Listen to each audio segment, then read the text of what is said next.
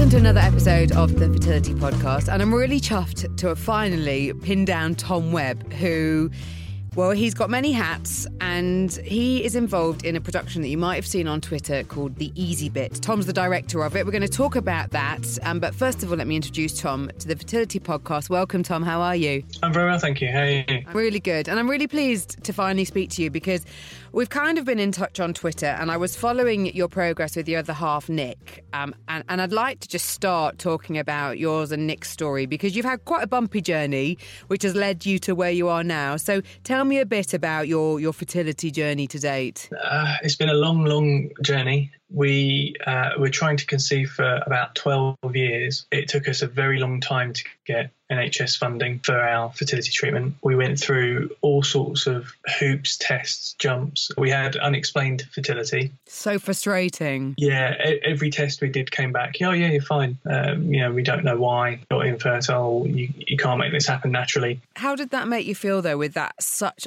inconclusive diagnosis being given at the time? Were the pair of you able to talk it through and get your heads around it? It was very, very difficult because it's really weird because you end up going into appointments kind of thinking, I kind of hope there is something wrong because then we'd know what it was. And then even when you come out of the the, the, the, the appointment, you're kind of, oh, thank goodness, everything's okay. But we're back at square one because yeah. we don't know what what what the, the, the problem is.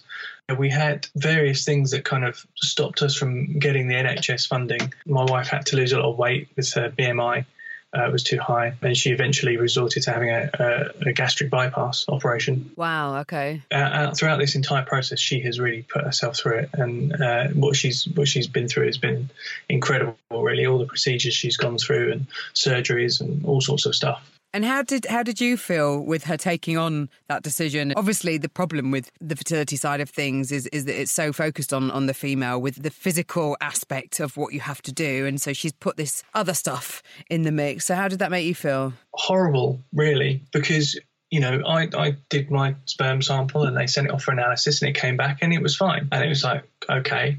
Then she went through all of these other tests like hysteroscopies and tube patency and all this kind of stuff. And even though they came back fine, I think she still felt that it was must be her fault, which, you know, I obviously didn't feel that way because to me it was it was just there's just something not working between us. But I think when it's unexplained, both of you kind of take on that, or oh, maybe it is maybe it is me. Maybe there's something they've missed. Maybe the analysis they've just done was a one off and happened to be a good day. You kind of get all of those doubts kind of creep in, and it's that can be really difficult. Each of you kind of struggle in your own way, I think. So, did you talk much about the doubts? Did you have that kind of relationship where you could without driving both of you mad, you could try and get your head around it in some way? Yeah, I think we we are generally pretty good at, at talking things out. Um, we're quite open about stuff, and we always have been. So there have only been a few occasions where we haven't spoken about stuff, and it's usually me that kind of bottles things up a little bit or goes a bit introspective and that would happen uh, sort of during the fertility treatment mostly during like our two week wait and stuff like that and it, and it would all kind of come to a point where we just blow up a bit and we would sort of hash it out and, and we'd always feel better afterwards. And it was one of those things that you kind of realize that sometimes you don't really want to have that conversation because you don't want to set upset your partner, but sometimes you just kind of have to because otherwise it just builds up into something that could be detrimental or more detrimental. And were you talking to anybody else, the pair of you? Did you have external support? Not really, no. Did you tell your family what you were going through? Yeah, yeah, family knew, and I think like work colleagues knew. Um, I, I, work in a, in a really like, quite kind of small, close knit company. Um, and everyone's incredibly supportive of each other, and we're all really kind of friends, really. So if people are going through a tough time, they're quite happy to say why, or and if they don't want to talk about it, everyone kind of understands and is, is kind of supportive and just kind of lets them get on with it. Nic works in a much larger company, which was less considerate because they're more HR focused and have more processes involved and all that kind of stuff. But her direct boss was, he, I think he was in the loop and, and kind of understood a little bit what we were going through, or at least tried to. Uh, obviously, you know, we told our, our family. And even then, people think or try to be supportive, think they're being supportive, but I think it's very difficult for people who haven't been through infertility to kind of understand what the best support is. Definitely. They don't know quite when to ask and what to ask if they know that you're going through it? People just don't know whether to to ask the question or just stay away and then it, it becomes awkward doesn't it yeah very much so that's why when nic and i started our treatment we decided to write a blog um, and the reason we did it wasn't necessarily kind of share our story to the wider world. It was pretty much just a way that we could keep our family and friends informed of what was going on, but without having to repeat everything like 20 different times to different people and have the same conversations over and over again. And what was the feedback from the family? Uh, do you know, I don't know how many members of the family actually ended up reading the blog. That kind of ended up getting a, a wider audience, and it was actually strangers and other people that were going through fertility that ended up talking to us and, and giving us support. And, you know, obviously our families were there to do anything we needed them to. Yeah, I think it's still very difficult to to kind of comprehend. And, you know, I know I know my, my parents would read the blog and uh, talk to us about specific things, but generally we would have already spoken to them first before anything was posted. Right. One thing I thought from the blog post was it I had this idea of the pair of you sitting down together and writing it. It seemed you were really together with that whole process. Was it like that, or were you taking it in turns, or did one of you prefer to do it more than the other? Um, what we would tend to do is we'd kind of talk about what we were going to post or what was of interest, you know, in a specific thing. Because when you're going through a round for the first time, everything's kind of new and uh, exciting in a way to start off with. So it's very easy to kind of say this is what the process is. But when you kind of get to the second round, you've kind of covered all of that stuff. So you tend to talk about other elements of things. But we would discuss what the blog post was going to be, and then one of us would kind of write their account, and then the other would write their account, and then we'd work a way to sort of meld the two together. And we would kind of tweak each other's a little bit just to make it all one coherent post. So that must have been quite therapeutic to almost not have to tell each other what you were thinking about that particular thing, but you could read it. Yeah, I mean, I, th- I, think for the most part, we didn't necessarily read anything the other had written that we didn't know. Sure. Uh, I th- may- maybe occasionally there might be like a, a, phrasing or something that was kind of more revealing, perhaps. It might be something we'd spoken about, but the way it was, it came across written down, gave it a slightly different emphasis. I think it was a really worthwhile thing to do, and uh, the, like the feedback we got from you know just people all over the world who were reading it, finding it helpful was enough to make us kind of continue doing it, even when you have to write the hardest of truths. It kind of spurs you on to know that somebody out there somewhere is getting some sort of solace out of it. So, for people that haven't read any of your blog, do you mind telling me an example of one of the more difficult times because your journey hasn't got to where you intended it or hoped it would get to, has it? It hasn't. It hasn't. It's kind of a very bizarre ending to our journey. So there were some very tough things to kind of talk about. We had two rounds of IVF that we were entitled to. Both of them failed. And we'd kind of gone in knowing that we were going to get two rounds. So I think we kind of decided that we would have a plan B so that if anything didn't work, uh, we would have an idea of what we would want to do with our lives if we were going to be childless. And that was a pretty tough thing to, to work out and do. And after the second round failed, we had to kind of face up to the fact that we had to kind of go ahead with our plan B, really. Um, and that was probably one of the toughest things to write about, and the fact that it had all failed and we were going to be childless, or thought we were. And then our story kind of took a really bizarre turn about six months later. So I don't know if you're up to date with what's happened with us. No, because the last I thought of your story was that you were going to go off travelling. Right. Okay. And then I and then I started seeing you with your production work. So bring me up to speed. Yeah. Okay. So we spent six months in a pretty dark place. Uh, certainly for me personally, we were finding it very, very tough. It kind of got to the point where every month was a sort of a reminder that we were never going to have kids for Nic. And she decided to look into having a hysterectomy, which was again another challenging decision to make because that would mean it was completely over and we would have absolutely no chance of having a child ourselves. So we went to see a consultant and we explained everything we'd done. And Nic basically said the only procedure that no one had ever done on her was a laparoscopy to look for endometriosis, even though it was pretty clear that she didn't have endometriosis. They'd never done the, that specific procedure. Yeah. The consultant then said, okay, well, we'll do an exploratory laparoscopy to look for endometriosis. And while I'm there, I'll do a curettage on the womb lining and I'll give you some blood thinners uh, to take for three months afterwards, and you should try naturally and you'll get pregnant. And we kind of sat there, and it was like this massive slap in the face because we'd got ourselves into this point where we were prepared for what our lives were going to be. We were really grieving and trying to come to terms with the fact that we were going to be childless. And there was this woman just basically saying, "Oh yeah, don't worry, I can sort it out with this, you know, this little procedure that I can just do whilst I'm doing something else and just try naturally and you'll be fine. Gosh, the emotions at that point, though, I mean, uh, you, you must have been frustrated almost that that hadn't been a conversation that had happened earlier in the whole process. Yeah, what, when I tell this story, the most common question I get is like, why didn't they do this sooner? And it's kind of weird because when we did our second round of IVF, we asked about things like endometrial scratches and all that kind of stuff. And they said, no, there's no point. There's no evidence that they work. There's no evidence that they don't don't work either. Well, different clinics say different things on that. That's a it's a tricky one. Yeah, so it, you know, it's kind of like there were there were things that that we were kind of offered but not, and yeah, it's all very difficult to find the right thing to do at the right time and confusing as well yeah absolutely yeah so and uh, you know we we came out of that consultation and we were just like we were kind of begrudgingly like okay well we have to give it a go i mean you can't you know we've been offered this opportunity and you can't turn that down but it's never going to work, but we would regret it for the rest of our lives if we didn't at least give it a try. So she had the procedure, and um, first month we got pregnant. Oh my god! okay. So we were in kind of a state of shock, as you can imagine. And tomorrow uh, we will be 39 weeks pregnant. That is wonderful news.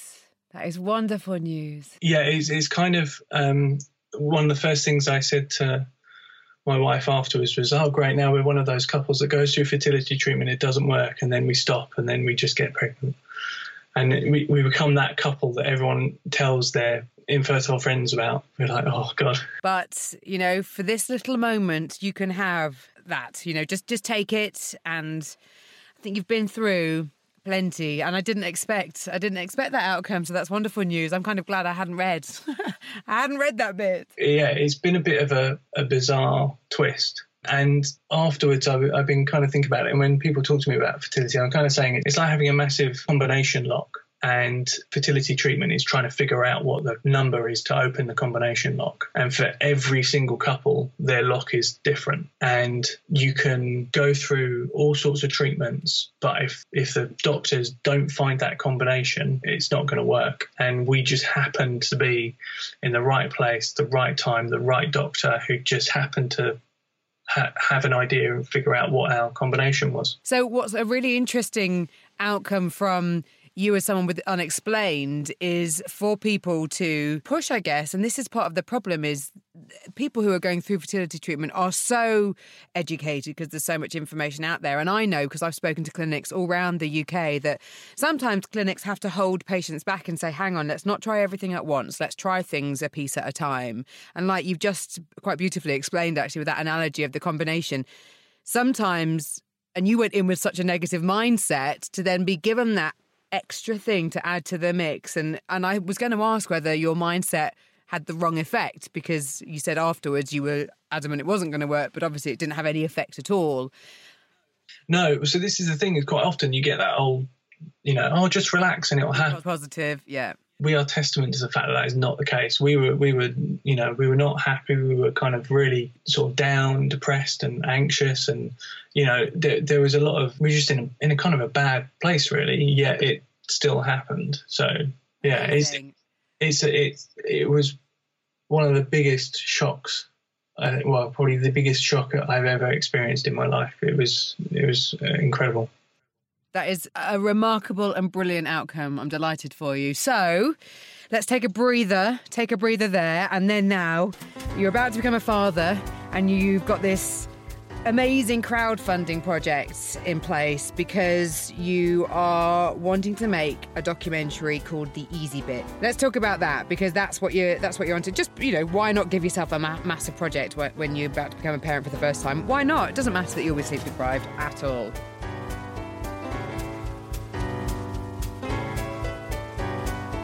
The very early beginnings of the Easy Bit uh, started to form in my head uh, when we were doing the blog during our fertility treatment. Well, we wrote a post, I think it was the first post we wrote about egg collection and the sample giving day. And I wrote an account of what it was like to go into that little room and give your sample and how it was kind of different to what people perceived it to be. And the response and the comments I got from that made me realize how few men spoke about it, not just publicly, but actually to their partners as well. We, we got loads of responses from women saying, Oh, God, I had no idea that my husband went through anything like that.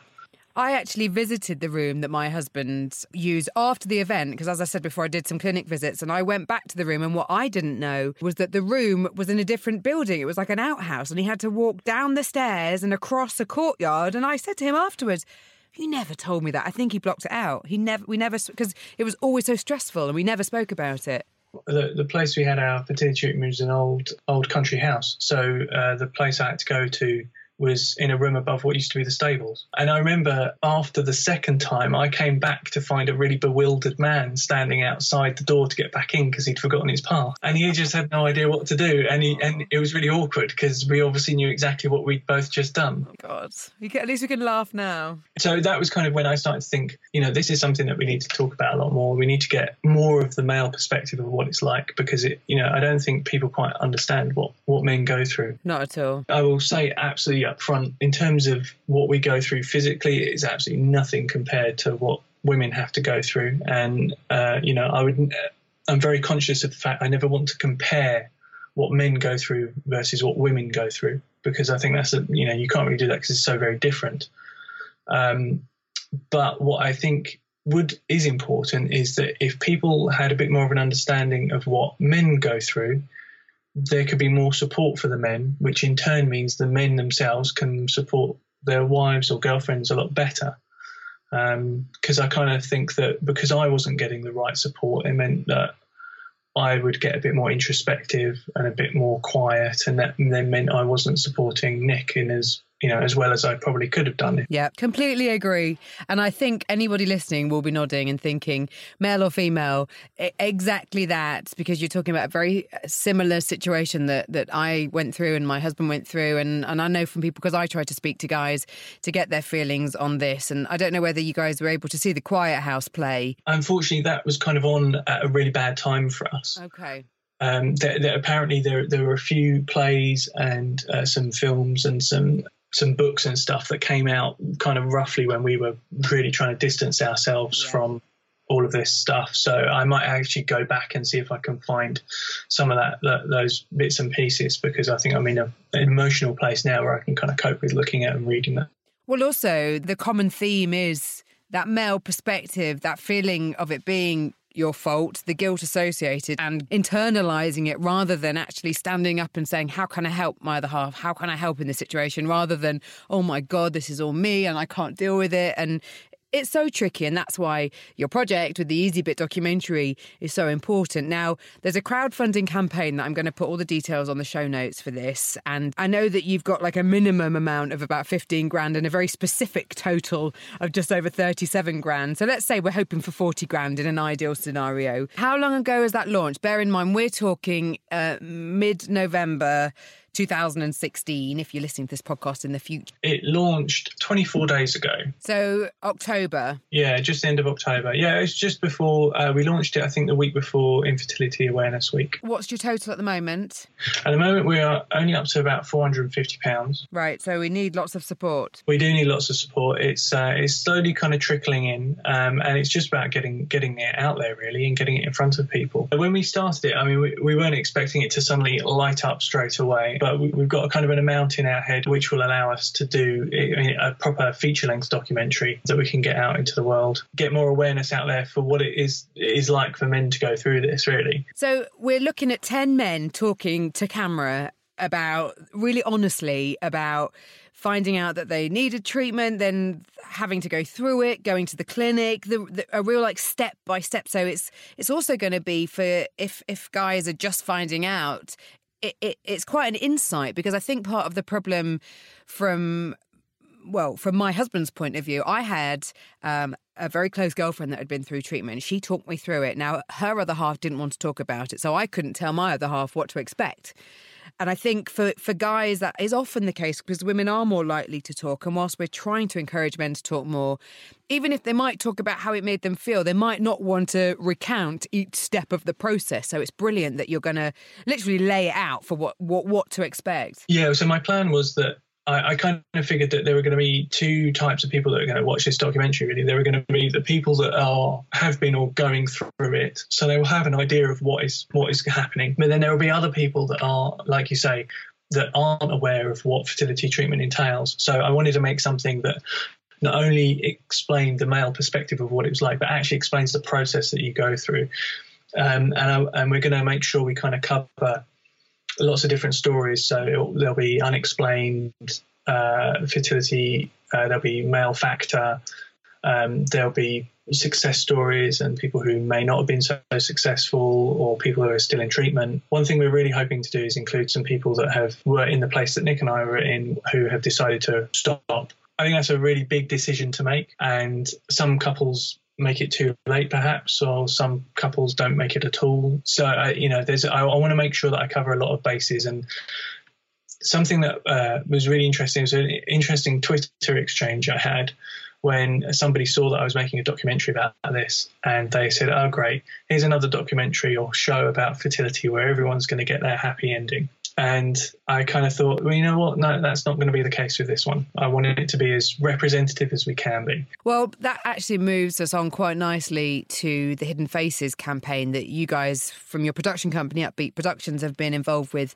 with Fertility Network UK because um, anybody who saw any of the uh, of the videos, and again, I'll put links in the show notes. They were for National Fertility Awareness Week, which in the UK has just just happened. We're, we're mid November, and um, there was a real diversity of people that were filmed, and and and I really like that. I think it's really important, like you say yes, we want to see the positive stories. And if you've been through fertility treatment, it's wonderful to hear. But there are so many people, and Fertility Network, as you know, um, and I'm going to be looking at more um, in the new year, have done a big study on the impact of infertility. And, you know, you've just described how you and Nic were were almost at the point of accepting that you were going to have a, a life childless, and there's amazing work done with people and support available, which is again something I'm going to be covering in this podcast. The campaign that you've done with Fertility Network UK, just talk me through a bit about that. Fertility Network were looking for like a, a partner to do some videos, and uh, someone who had, had kind of agreed to take part knew that I did video work and had seen some of the videos we've done on our blog, and also knew that I worked for a video production company company and I was planning this documentary, and they were just like, "Is there any way you could get involved or help out?" So I took it to my boss, and we kind of sat down and worked out what we could do in terms of our free like free time at work and whether we could fit it in around everything else we were doing. Um, so we ended up creating, I think it was between eleven and twelve videos um, of uh, just people's stories really. They came to the studio that we have in London, and uh, we got them to sit down and just talk to camera. Basically, we had we, we kind of had some idea of what what we wanted to talk to them about and what areas that we wanted them to discuss. And um, it was it was interesting because uh, we decided to use the technique of people talking directly into a camera, which seems quite daunting at first. Um, but actually when people sit there i think because they're not making eye contact with somebody else they can actually just let it all out. And we found that people would just they would once they started they would just start giving us like you know really uh, emotional and raw accounts of uh, of their lives and their their, their fertility treatments, and um, it was it was pretty phenomenal to be in that room watching people talk so wonderfully about what they'd been through. Well, especially with your own connection to it, I imagine you personally found it quite emotional. Yeah, there were certainly people. I mean, it, it was funny actually. I think every single person said something that I related to directly that we had all sorts of people take part. There was a, a lady called Charlotte who had a syndrome, which uh, for the life of me I can't remember how to pronounce the, the name of the syndrome, but it meant she was born without a uterus. Um, I don't know how to say that either. It's a yeah. I'll, I'll put yeah. a link. I'll put a link in the show notes. Yeah, and and even her condition was so so different to anything that I had we had experienced. Just her talking about some of the, the, the uh, treatment she had and some of the conversations she'd had with doctors and the attitude that they had towards her and being uh, ha- having fertility treatment just you know it resonated with me completely. Um, even though it was such a different experience. I think one thing that is so apparent from this project and the project that you're doing with the Easy Bit for anybody who's having a struggle on their route to parenthood is that you're not alone. That no matter how bizarre what it is you've been through is, there's quite possibly somebody else. And that's why, you know, with the work that you're doing, and I hope with the work that I'm doing, giving this a voice and giving it a, a presence that it can be sitting online and people can find it hopefully helps. And I think it, it, it's brilliant because it's such an unknown world. I mean, like I have said a couple of times now, the clinics that I've visited and I've spoken to numerous consultants at clinics, they're all constantly saying it's ever changing. You know, the science is remarkable, it does amazing things, but understanding what goes on in individuals' bodies is so different every time. Like I say, it's, it's back to the whole combination lock thing again. It, it's so difficult to know. You have two people who have their own set of variables, and when you put them together, those variables get even bigger. And you might find that actually, if you took four people and mix match the couples, you would have even more different sets of variables. So you know, it, it's it's one of the things that it, trying to keep up with it all must be ridiculously difficult. And that's the challenge. That's the challenge that luckily we don't have the clinics have. And hopefully we can keep asking the questions. Tom, look, it's been brilliant talking to you. And we will speak again because you're hoping to start filming early next year with the project hopefully completed by the end of summer 2017. Well, your upcoming new arrival will be approaching its first birthday by that time. Yes, yeah, by the time we're finishing, hopefully. What a rap party that would be! Yeah, there is actually there's one thing I'd, I'd also quite like to do while I've while I've got your ear, if that's okay. Yep. In terms of the people we've got taking part in Easy Bit, we've got a group of guys already who are going to take part, um, but we're still missing a couple of people. And uh, I wondered if you'd mind if I could put a call out to see if there's anyone out there that would that would take part. Go for uh, it. So we're looking for some men. Yeah, but specifically, we're looking for men who uh, have decided to, who have been through fertility treatment and have decided to stop trying. Um, so far, uh, we've got a nice mix of outcomes and sort of different uh, treatments and things like that. But we want to make sure that we get it as balanced as possible. So if there's anyone out there who has been through fertility treatment but unfortunately hasn't been successful, but is still willing to talk about it, I would love them to get in touch. And yeah, they can do that via Twitter uh, uh, at the Easy Bit Doc. All right. Well, again, I'll put all your details on the show notes, but there's Tom's Twitter handle. And well, best of luck. Thank you. I will keep in touch. And I just have everything crossed for the crowdfunding campaign and just for the, the smooth transition into parenthood and everything that you've got coming up. It's a really exciting time for you and, and good on you. I just think for, for just going maybe for that last appointment, who'd have, who'd have thought? I know, I know, and we could have easily not done that. And yeah, it, it just it, when you start getting into the what ifs, it just you know your mind gets blown as to the you know the, the decisions you make or don't make. Tom, thank you. It's been great chatting. No, thank you, Natalie. Thank you. Bye. So there you have it. Tom Webb sharing him and his partner Nic's just crazy journey. Twelve years, and they were about to give up, and one last consultation resulted in them, I assume, now becoming parents because I spoke to Tom a couple of weeks ago. So, to find out exactly what Tom was talking about, do visit the show notes, which are at thefertilitypodcast.com forward slash easy bit. I'm going to put Tom's details there again and also some links to the Hidden Faces campaign videos that he's talked about. And um, again, just a reminder that Tom is looking for men who are willing to talk about having made the decision to stop trying to start a family. So if that's you and um, you'd be happy to be a part of the Easy Bit documentary, you can email Tom. Uh, via his Twitter handle at the EasyBitDoc, which he mentioned, or you can drop me a message, Natalie at thefertilitypodcast.com, and of course I will pass it on. I really hope this has been of interest. I hope it's given you lots to think about from maybe going to one more visit to the clinic that, that you've been with if you've if you've had a journey of unexplained infertility and you haven't got the, the result that you'd hoped for or also accepting that it's okay to say you want to stop. And like Tom said, they were they, they were talking about a plan B, and and I think that's a really valid piece of advice to have something else to focus on. In my next episode, I'm going to be talking to Kelly De Silva, who's going to share her story of involuntary childlessness, and also Jody Day, who is the founder of Gateway Women, which is a global friendship and support network for childless women. So uh, do make sure you've signed up at thefertilitypodcast.com. You can also do it in iTunes and Stitcher and Spreaker. Lots of ways that you can listen to your podcast or just keep coming back to this website. Your support is so vital and also your feedback. So feel free to leave me any comments and join the email list too so I can keep you up to date with what's going on. Until the next time.